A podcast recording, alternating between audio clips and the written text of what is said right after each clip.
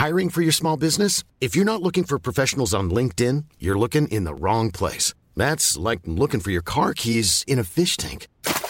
LinkedIn helps you hire professionals you can't find anywhere else, even those who aren't actively searching for a new job but might be open to the perfect role. In a given month, over 70% of LinkedIn users don't even visit other leading job sites. So start looking in the right place. With LinkedIn, you can hire professionals like a professional. Post your free job on linkedin.com slash people today. Ever catch yourself eating the same flavorless dinner three days in a row? Dreaming of something better? Well, HelloFresh is your guilt-free dream come true, baby. It's me, Kiki Palmer. Let's wake up those taste buds with hot, juicy pecan-crusted chicken or garlic butter shrimp scampi. Mm. Hello Fresh. Stop dreaming of all the delicious possibilities and dig in at HelloFresh.com. Let's get this dinner party started.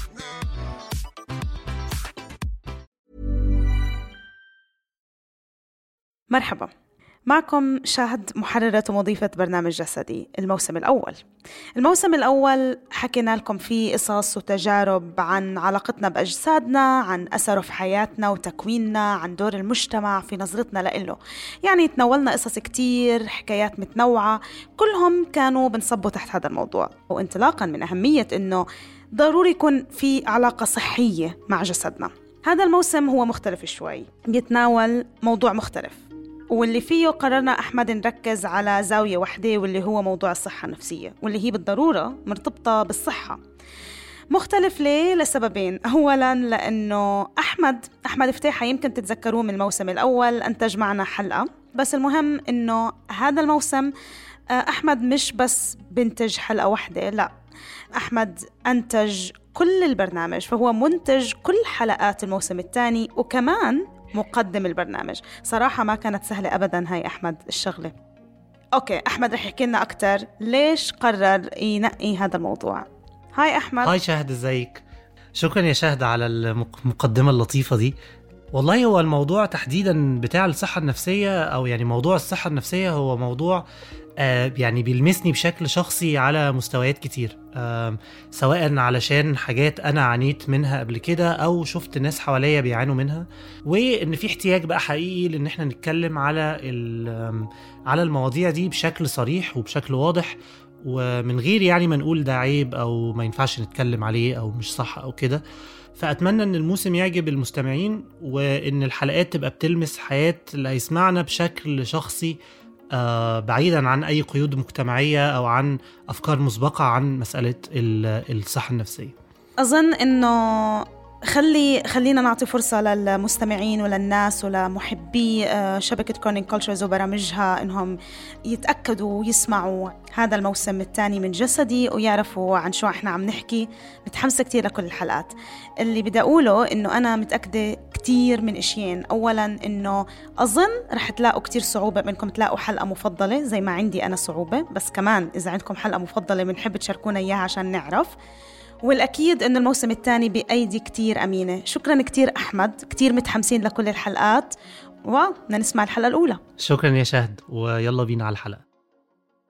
الموسم ده من جسدي بدعم من The International Women's Media Foundation عن طريق Howard G. Buffett Fund for Women Journalists كل خلية بجسمي كانت ترجف. حاسة إن أنا عايزة أخرج من جسمي. تجارب وحكايات عن الجسد والذات وما بينهما. هنا شبكة Kerning Cultures تستمعون لبرنامج جسدي. كان عندي كلاس ممتع مرة وأحبه مرة وأحب الدكتورة. فنسيت إن وقت الاختبار النصفي. نورة بنت سعودية عندها 26 سنة. والموقف ده حصل وهي في الجامعة. دخلت الفصل ولقت الجو مشحون والترابيزات محطوطة بعيد عن بعض وأوراق الامتحان بتتوزع على زمايلها. فمن كثر ما أنا من كثر الفشيلة حتى ما قلت إني متفاجئة. سكت وطبعا ما حليت زين. فما كدبتش خبر ونزلت القبول والتسجيل على طول وحذفت المادة. فخلاص أنا توقعت إني غلطت وإنه يعني أنا أستاهل اللي جاني وأنا مهملة وأنا يعني هذا اللي كان في بالي. لكن بعدها وبالصدفة قابلت الأستاذة اللي كانت بتدرس لها المادة. أثريها متفاجئة وقالت لي نورة أنت طالبة مميزة. كان بس قلتي كان بس جيتيني كان أجلت لك الاختبار كان كذا. فأنا مرة انصعقت إنه شلون أنت ما تكرهيني؟ شلون أنت ما حكمتي عليه؟ شلون أصلا لسه في علاقة؟ شلون ممكن يصير فيه خلاف أو يصير فيه آه، تصادم وتستمر العلاقة؟ بالنسبة لنورة رد فعل الدكتورة كان غير متوقع تماما. هي طول عمرها جواها صوت بيحكم عليها وبيأنبها. صوت بيقول لها إنه مش مسموح إنها تغلط أو تنسى وإن أي خطأ بترتكبه حتى لو كان غصب عنها هو خطيئة لا تغتفر ولازم تتحمل مسؤوليته. الصوت ده كان بدأ يظهر أيام ما نورة كانت طفلة وكبر معاها وبقى بيتحكم في حياتها وفي تصرفاتها وخلاها تبعد عن حاجات بتحبها وتخسر ناس كتير كانوا قريبين منها. حلقة النهاردة عن الصدمات اللي بتحصل لنا أثناء الطفولة عن أساليب التربية اللي بتسبب لنا مشاكل بنشيلها طول العمر. بنفهمها لما بنكبر شوية لو حظنا حلو وساعات ما بنفهمهاش خالص. لأني زي ناس كتير بحاول أفهم إزاي مشاكلي النهاردة مرتبطة بحاجات حصلت لي وأنا طفل. بس كمان أنا زوجتي حاليا حامل في الشهر السادس في ولد. وده مخليني أفكر في أسئلة عمري ما كنت فكرت فيها قبل كده ولا كنت أتخيل إن أنا أفكر فيها. حاجات زي التوازن ما بين الشدة والدلع في التربية أو إزاي آم، أقدر أدرب نفسي إن أنا أشوف العالم من وجهة نظر ابني أو إزاي أقدر أقنعه بحاجات أنا شايف إنها صح بس من غير ما أسيء استخدام سلطتي عليه وأسئلة تانية كتير من النوعية دي. بس قبل ما نبدأ كنت حابب أقول حاجة مهمة وهي إن الحلقة دي لا تصلح كبديل للعلاج النفسي. وبننصح أي شخص حاسس بأي مشاكل نفسية إنه يستشير المتخصصين. نرجع لنورة. هي بنت سعودية من الرياض. كانت عايشة حياة تعتبر عادية. شاطرة جدا في الدراسة سواء في المدرسة أو في الجامعة. مطيعة لأهلها. وكل اللي كان يشوفها كان بيتوقع لها مستقبل كبير. وبرغم إن ما كانش عندها صعوبات نفسية واضحة لكنها كانت شايفة الدنيا من منظور صعب. كنت أحس الناس اللي وزنهم زايد ما عندهم تحكم بالذات. ولو ولو بغوا قدروا. وكذا. فكنت مرة يعني ما عندي تعاطف صراحة. كان تعاطف عندي مرة قليل. كنت كذا مرة أحكم. كنت, أحس الناس اللي ياخذون سي ولا دي ما درسوا زين. ما كنت أقول لا قد يكون الشخص وزنه زائد لأنه حالة عنده حالة نفسية يعني مثلا أكل عاطفي ولا ما أدري كسل في الغدة ولا الإنسان هذا اللي جاب درجة قليلة يمكن هذه قدراته. لا كنت دائما عندي اللوم. دائما ألوم. صعب إن الإنسان يعيش بالطريقة دي. خصوصا بقى إنها لو بتحكم على الناس بالقسوة دي فما بالك بتحكم على نفسها إزاي؟ لكن هي ما كانتش حاسة إن في حاجة غلط في طريقة تفكيرها. وطبعا عمرها ما فكرت إن طفولتها ممكن تكون هي السبب. أنا أحس إني كنت عاملة زي اللي الحين الناس يعني إحنا عندنا بالسعودية يقولون إحنا انضربنا وصارت فينا أشياء وكذا وهذا أنا ما جانا شيء. يعني الجيل اللي, أكبر من جيلي كان وقتها شائع الضرب وكذا. فكانوا يقولون انضربنا وهذا وهذا أنا قدامكم ما جانا شيء ما فينا شيء يعني functional فأنا كنت عندي هذه النظرية كنت أحس طيب هذا أني ما جاني شيء يعني ما فيني شيء يستدعي.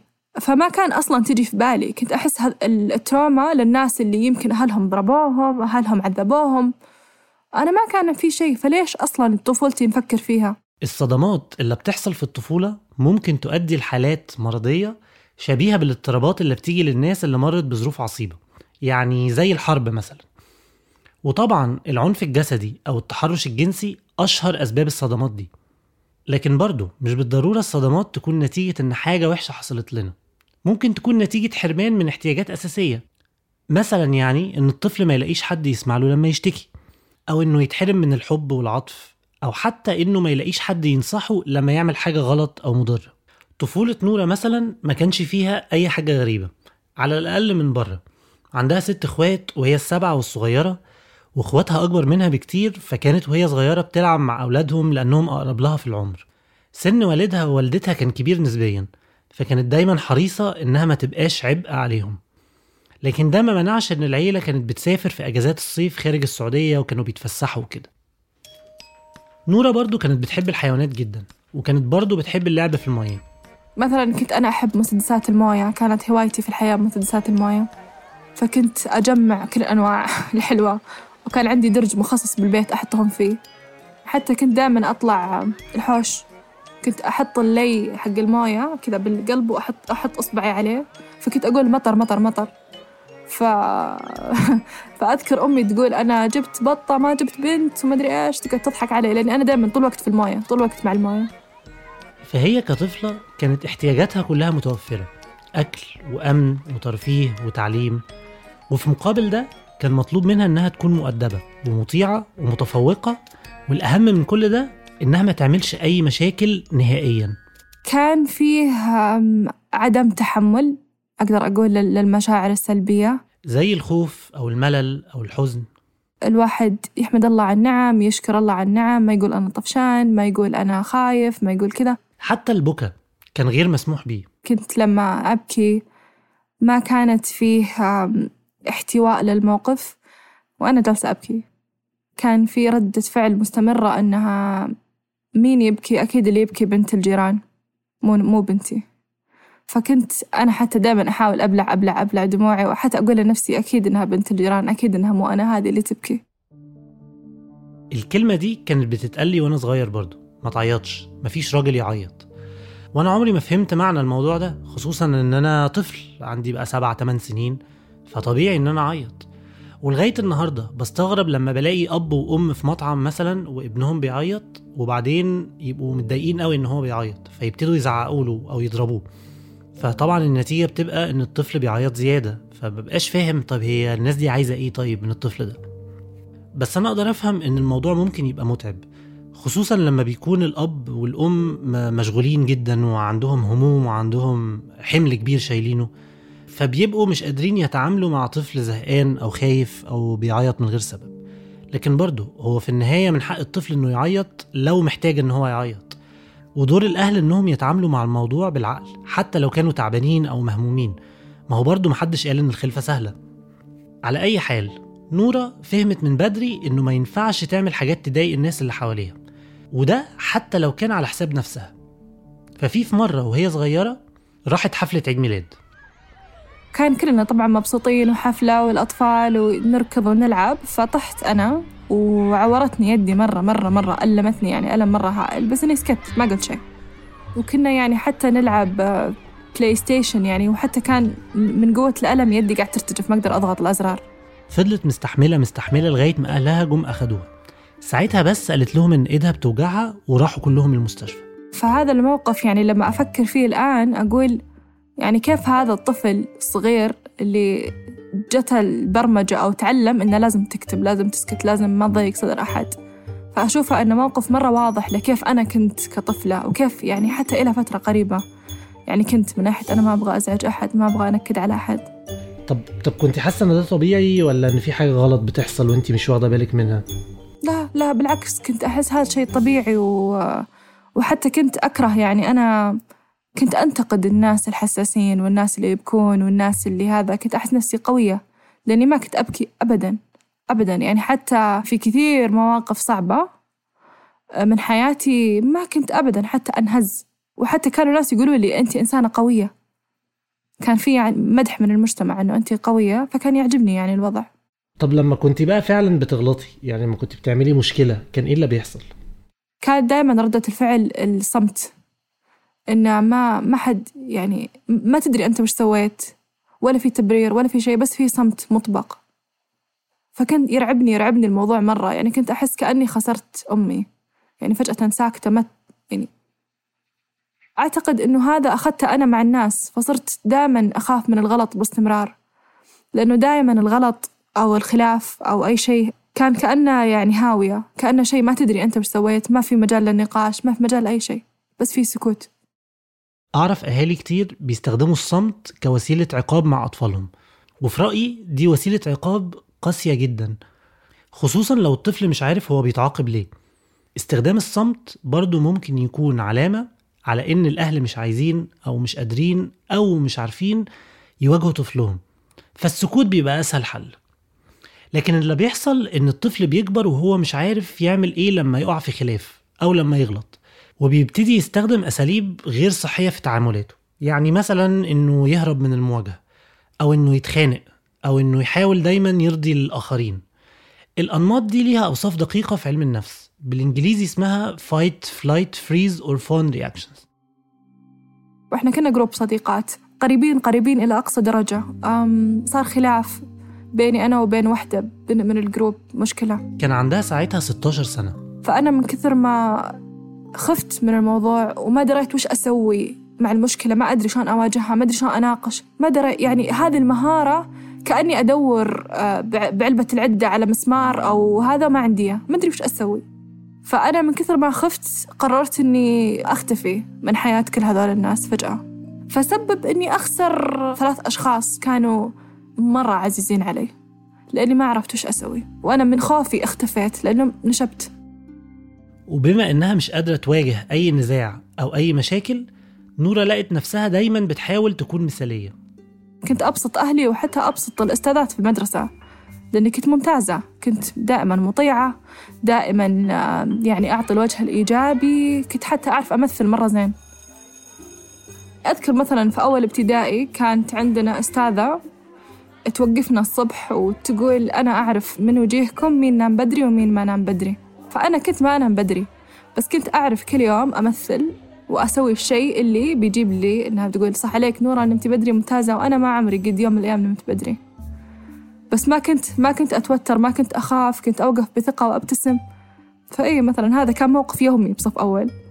لكن طبعا محدش يقدر يبقى مثالي طول الوقت مهما حاول.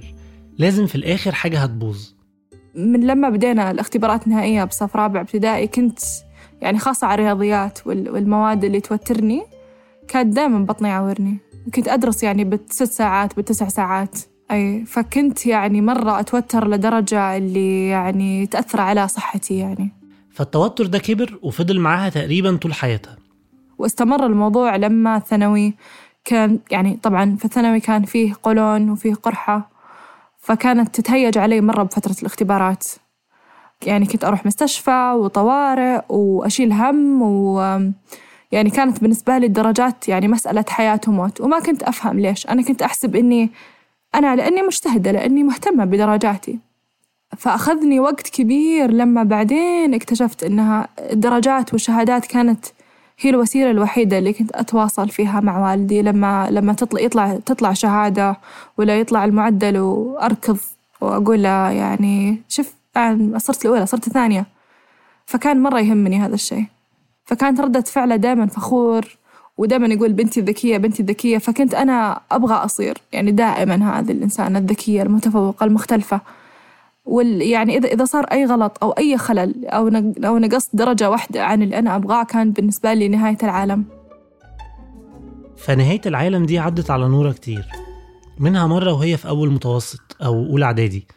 كان في المدرسة عندها مادة للخياطة ونورة قررت إنها بدل ما تخيط فستان تلزقه بالصمغ اللي حصل إني كانت بداية المراهقة بداية إن الإنسان يبي يشوف شو يقدر يسوي. وأخذتها تحدي يعني قلت لها يعني قل- قلت للأستاذة يعني صمغتها إيش بتسوين؟ قالت بعطيك مقبول. قلت لها مدري وشو كذا كنت يعني هذاك المرحلة اللي تونا داخلين على المراهقة. ففعلا أعطتني مقبول بالخياطة ويعني من درجة مرة سيئة مرة فانخسف كل معدلي بسبب مادة الخياطة. وجتني طبعا الصدمة وعلى طول مسكت ال... يعني وأنا بالمدرسة مسكت ال corrector واستعرت من أحد corrector طمست الشهادة ورجعت البيت و أم، يعني قالوا لي ها وين الشهادة قلت لا الحمد لله يعني 97 مدري 98 كالعادة. وطلعت أذكر فوق وحطيت الشهادة قدامي وبديت يعني. بديت الشريط حقي اللي انت ما حد يبيك انت بتفشلين انت مالك مستقبل انت انت فمن كثر ما هاجمت نفسي يعني وانتقدت نفسي هذاك اليوم بدأت أصيح لحالي ويعني والشهادة أصلا هذيك والله ما أدري وينها. أنا عندي مكان أحط فيه شهاداتي هذيك الشهادة ما هي موجودة أصلا. تخلصتي منها. تخلصت تم التخلص منها. ويعني تخلصتي من العار. من العار. جبتي العار لأهلك يا نورة. بالضبط. بالضبط.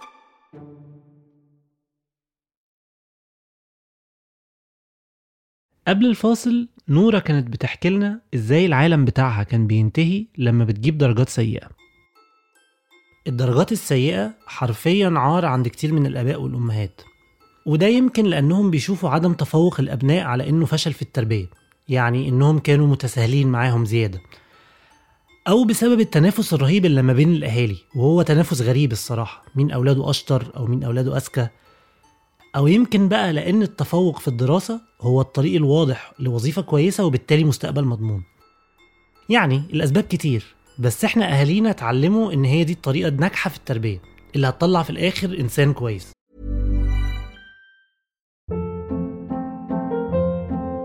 Hold up. What was that? Boring. No flavor. That was as bad as those leftovers you ate all week. Kiki Palmer here, and it's time to say hello to something fresh and guilt-free. Hello Fresh. Jazz up dinner with pecan-crusted chicken or garlic butter shrimp scampi. Now that's music to my mouth. Hello Fresh. Let's get this dinner party started. Discover all the delicious possibilities at hellofresh.com. One size fits all seems like a good idea for clothes until you try them on. Same goes for healthcare. That's why United Healthcare offers flexible, budget friendly coverage for medical, vision, dental, and more. Learn more at uh1.com.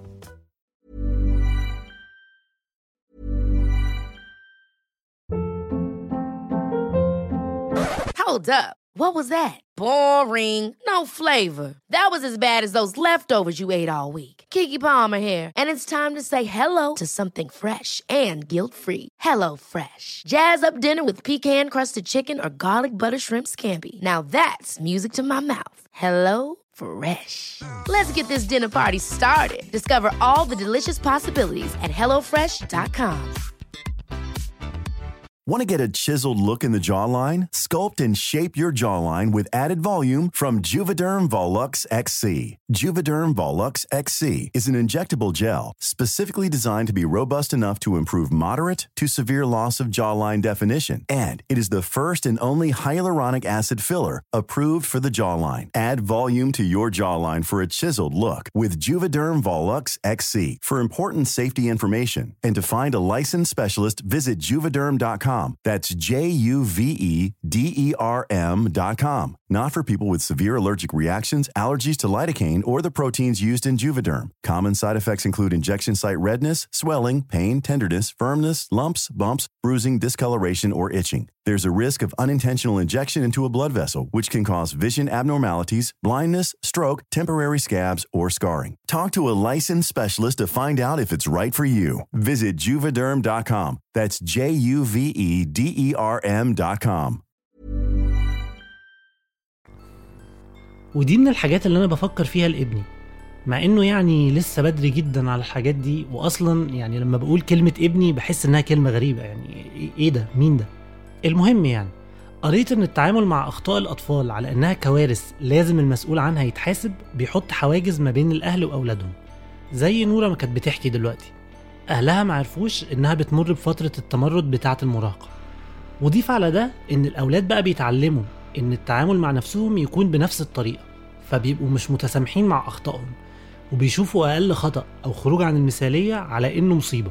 فكانت عندي هذا الصوت الداخلي اللي دائما يخليني أم، أستحي من مشاعري السلبية وأحكم على نفسي. عيب عليك أنت يعني حرمة كبيرة عاقلة فاهمة مثقفة. خلاص يوم اشتغلت دريت إن حتى هذا الصوت ما هو بحقي يعني هذا الصوت ورثته من من البيئة من حولي. من ضمن برضو الحاجات اللي قريت عنها طريقة في التربية اسمها good enough parenting أو التربية الجيدة بما فيه الكفاية يعني هي ترجمة وحشة أنا عارف. بس المهم الطريقة دي بتقول إن الأهل عليهم إنهم يدركوا إن مفيش حاجة اسمها الأب المثالي ولا الأم المثالية ولا الطفل المثالي. ويبتدوا يتعاملوا مع أطفالهم بمنطق إننا كلنا بشر وكلنا بنغلط. فبالتالي الأطفال بتتعلم إنه طبيعي إن أنا أغلط أو أفشل أو أزعل. أنا كنت إنسانة مو مرة أعرف شلون أدخل في الناس. كنت ما أدري ما أدري وش أسوي ما أدري بالضبط وش أسوي. كنت أنا دائما أحب الخطوات الواضحة والخطط الواضحة وإني أعرف الشيء الصح.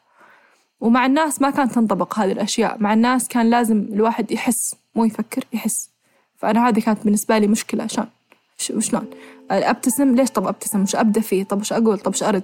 هي كانت بتدور على قواعد وتعليمات واضحة للتعامل مع الناس. ليه بقى؟ لأن هي دي الطريقة اللي كانت بتتعامل بيها مع أهلها. وده خلى إن التواصل على المستوى العاطفي مع الناس شيء غريب لأنها عمرها ما اتعلمته. أواجه شوي صعوبة إني ألاقي ناس مثلي حتى يعني فكان بالنسبة لي ما كنت كثير أقعد لحالي مرة كثير أقعد لحالي.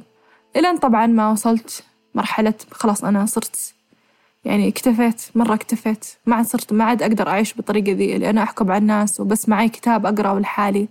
فهنا بدأت أقرأ شوية في كتب الذكاء العاطفي يعني على الخفيف. بدأت أفهم وش معنى تعاطف وش معنى كذا وها أحاول أتغير. وأكتشف إنه لأ سهل الموضوع مو بصعب. والله عادي مو بشرط أصير أكثر وحدة interesting وعادي الناس لسه يتكلمون معي wow. فهنا يعني بدأت شوي الاكتشافات. الاكتشافات دي كانت مفيدة لكن نورة فعلا ما أدركتش طبيعة المشكلة اللي عندها غير وقت التخرج من الجامعة. وراحت تتكلم مع أخصائي نفسي بس لسبب مختلف تماما. كنت أبغى توجيه في الحياة أبغى أفهم أنا هدفي وين أنا وين أبغى أشتغل وش أبغى أسوي. رغم أني ما كنت مقتنعة بال therapy لأني أنا ما كنت أحس إني شخص مجنون. أنا كنت هذا رأيي كنت أحس إنه لازم تصير إنسان واصل حالة متقدمة من المشاكل ومن المرض. كنت دائما عندي صورة المريض النفسي اللي مقفل على نفسه اللي يخوف اللي كذا. فكنت هذا تصوري المعالج النفسي ده كان أمريكي. وفي أثناء ما كانوا بيتكلموا نورة قالت له إن عندها قرحة بس قالتها له كمعلومة عابرة.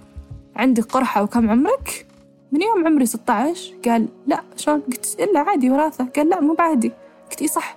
مو بعادي. أحد عمره 16 سنة 17 سنة فيه قرحة وقولون وكذا. فوقتها بديت أقول أوه إيش كان يصير فيني أنا؟ ولما الدكتور جاب سيرة طفولتها نورة قابلته بالرفض. فحتى يعني يوم قالها الدكتور تحسست وحسيت كأنها أني أجحد الجميل لما أنتقد أهلي ولا طريقة تربيتهم. فتحسست تحسست مرة مرة يعني مرة لدرجة كان ودي أطلع من الجلسة وألغي ال package كلها. وفعلا أنا فعلا بعدها قررت إني أوقف العمل معه من بعد هذيك الجلسة لأنه وترني مرة. لكن مع ذلك برضو كلامه أثر فيها. بعدها بدأت مرحلة البحث لأني كنت ما صدقت الدكتور. بدأت أبحث أبحث أبحث أبحث. طلع إيش مع حق الرجال. حتى من كثر ما أنا كنت ماني مصدقة كنت أبحث في medical journals وأشياء طبية عشان أنا ما مصدقة أبدا ولا أبي أصدق. كنت أحسبه مثل الأبراج ولا شيء اللي ما يتصدق. طلع حقيقة وموجود وعلميا. بعدين قلت أوه okay شكلنا يبيلنا شغل. شكل الرجال معاه حق. وفعلا بديت يعني دخلت وبحثت بالنت عن واحدة يعني therapist مختصة بال trauma خل أشوف خل أشوف إيش عندها. وبديت المعالجة النفسية دي كانت أمريكية برضو ومتخصصة في علاج الصدمات العاطفية تحديدا. ونورة بقى زي ما كانت متعودة تعمل في أي علاقة هي بتخشها حاولت ترضي الست بأي طريقة. ف... فكنت دائما أنا أبغى أقول الجواب الصح معاها. وهي تقولي ما في جواب صح ما في جواب صح. ف... فقعدت فترة إلين تعلمت الفرق بين الفكرة والإحساس. فترة إلين صرت أقول الصدق مو الشيء اللي هي تبغاه تسمعه. كنت أبيها تصير مبسوطة مني. كنت أحس إنها ما أدري ما كنت أفهم إنه عادي قولي اللي أنت حاسة فيه. كنت أبي أقول الشيء الصح دائما فكنا نشتغل على إننا نحس في الجسم. يعني نربط الأحاسيس اللي إحنا نحس فيها أو أو الذكرى اللي نبغى نشتغل عليها بالجسم. وبعدين نشتغل على إننا نفككها ونطلعها ونسوي لها ريليس ويعني نتحرر منها. فكان طريقة فيها تأمل فيها إنك تصنع مكان آمن فيها إنك آه، إننا نعرف نتصل في جسمنا ونحس بالأمان بجسمنا. اللي الدكتورة كانت بتحاول تعمله مع نورة هو إنها تغير ردود أفعالها لما تحس بالخطر. فمثلا لو حد عمل حاجة ضايقتها تتكلم معاه بهدوء وتعبر له عن مشاعرها بدل بقى ما تهرب أو تحاول تبسطه بأي شكل أو الحاجات اللي اتكلمنا عنها دي. نورة حاليا بتشتغل مدربة حياة اللي هو لايف كوتش يعني. وبتحاول تستخدم تجربتها الشخصية وخبراتها في إنها تساعد الناس اللي مروا بظروف مشابهة. لكن ده مش معناه إنها تعافت تماما أو إنها رمت كل المشاكل ورا ظهرها وبقت خلاص مية في المية. يعني إلى الحين ترى أستغرب مرة أستغرب يعني أحس إن هذا الجزء اللي قاعد يتعافى مني كأنه جزء صغير. اللي لسه قاعد يتعلم ويطيح ويوسخ نفسه بالأكل ويقوم. فهذا جزء مني صغير يعني الجزء اللي متألم أكبر يعني كبير من عمره 26 سنة. هذا الجزء المتعافي صغير يمكن عمره أربع سنين. فلسه يعني ما هو مرة قوي. فإلى الحين يعني إذا مثلا اختلفت مع أحد وعبرت وقلت أنا شايلة بخاطري وأنا خايفة وأرتجف من الخوف ودي أسكت ودي أرجع لأنماطي القديمة وأبلع كل شيء. إذا قلت كذا والشخص قال لي لا عادي ما فيها شيء بالعكس يعني خاطرك يهم وكذا. إلى الحين أنصدم. وإلى الحين أحس wow okay. من الحاجات اللي اتعلمتها وأنا بشتغل على الحلقة دي هي إننا بنعيش في الماضي أكتر ما بنعيش في الحاضر. خصوصا لو كانت طفولتنا صعبة. تجاربنا السابقة في كتير من الأحيان هي اللي بتتحكم في ردود أفعالنا. عشان كده الدكاترة النفسيين دايما بيسألوا عن الطفولة. وواحدة من أشهر أساليب التعامل مع المشاكل النفسية هي إن الواحد يكون علاقة مع الطفل اللي جواه. ويوفر له بقى كل الاحتياجات اللي اتحرم منها زمان. صرت أستكشف أشياء أنا بالنسبة لي ما أدري إنها موجودة. إحساس بالأمان ما أدري إنه كان أصلا ممكن إني أحس فيه في علاقاتي. ما يحتاج إني أنا أوقف على رؤوس أصابعي طول الوقت. أمشي على قشور بيض طول الوقت. لا صرت أحس بالأمان. ف... فإيه يعني حتى حتى بالطبخ مثلا أنا أحب الطبخ. صرت أطبخ وإذا ما طلع زين عادي. أنا أول إذا كان أي شيء أقل من مثالي ينكب. فهذه الأشياء الصغيرة اللي ما حد يدري عنها. يعني مثلا ما حد يدري إني أنا أول إذا الكيكة طلعت مو مرة perfect تراها بتنكب. الحين الكيكة مو مرة perfect وتتقدم. بالناس الناس يشوفونها عادي وش فيها الكيكة. أنا بالنسبة لي هذه الكيكة إنجاز بس ما حد يدري طبعا.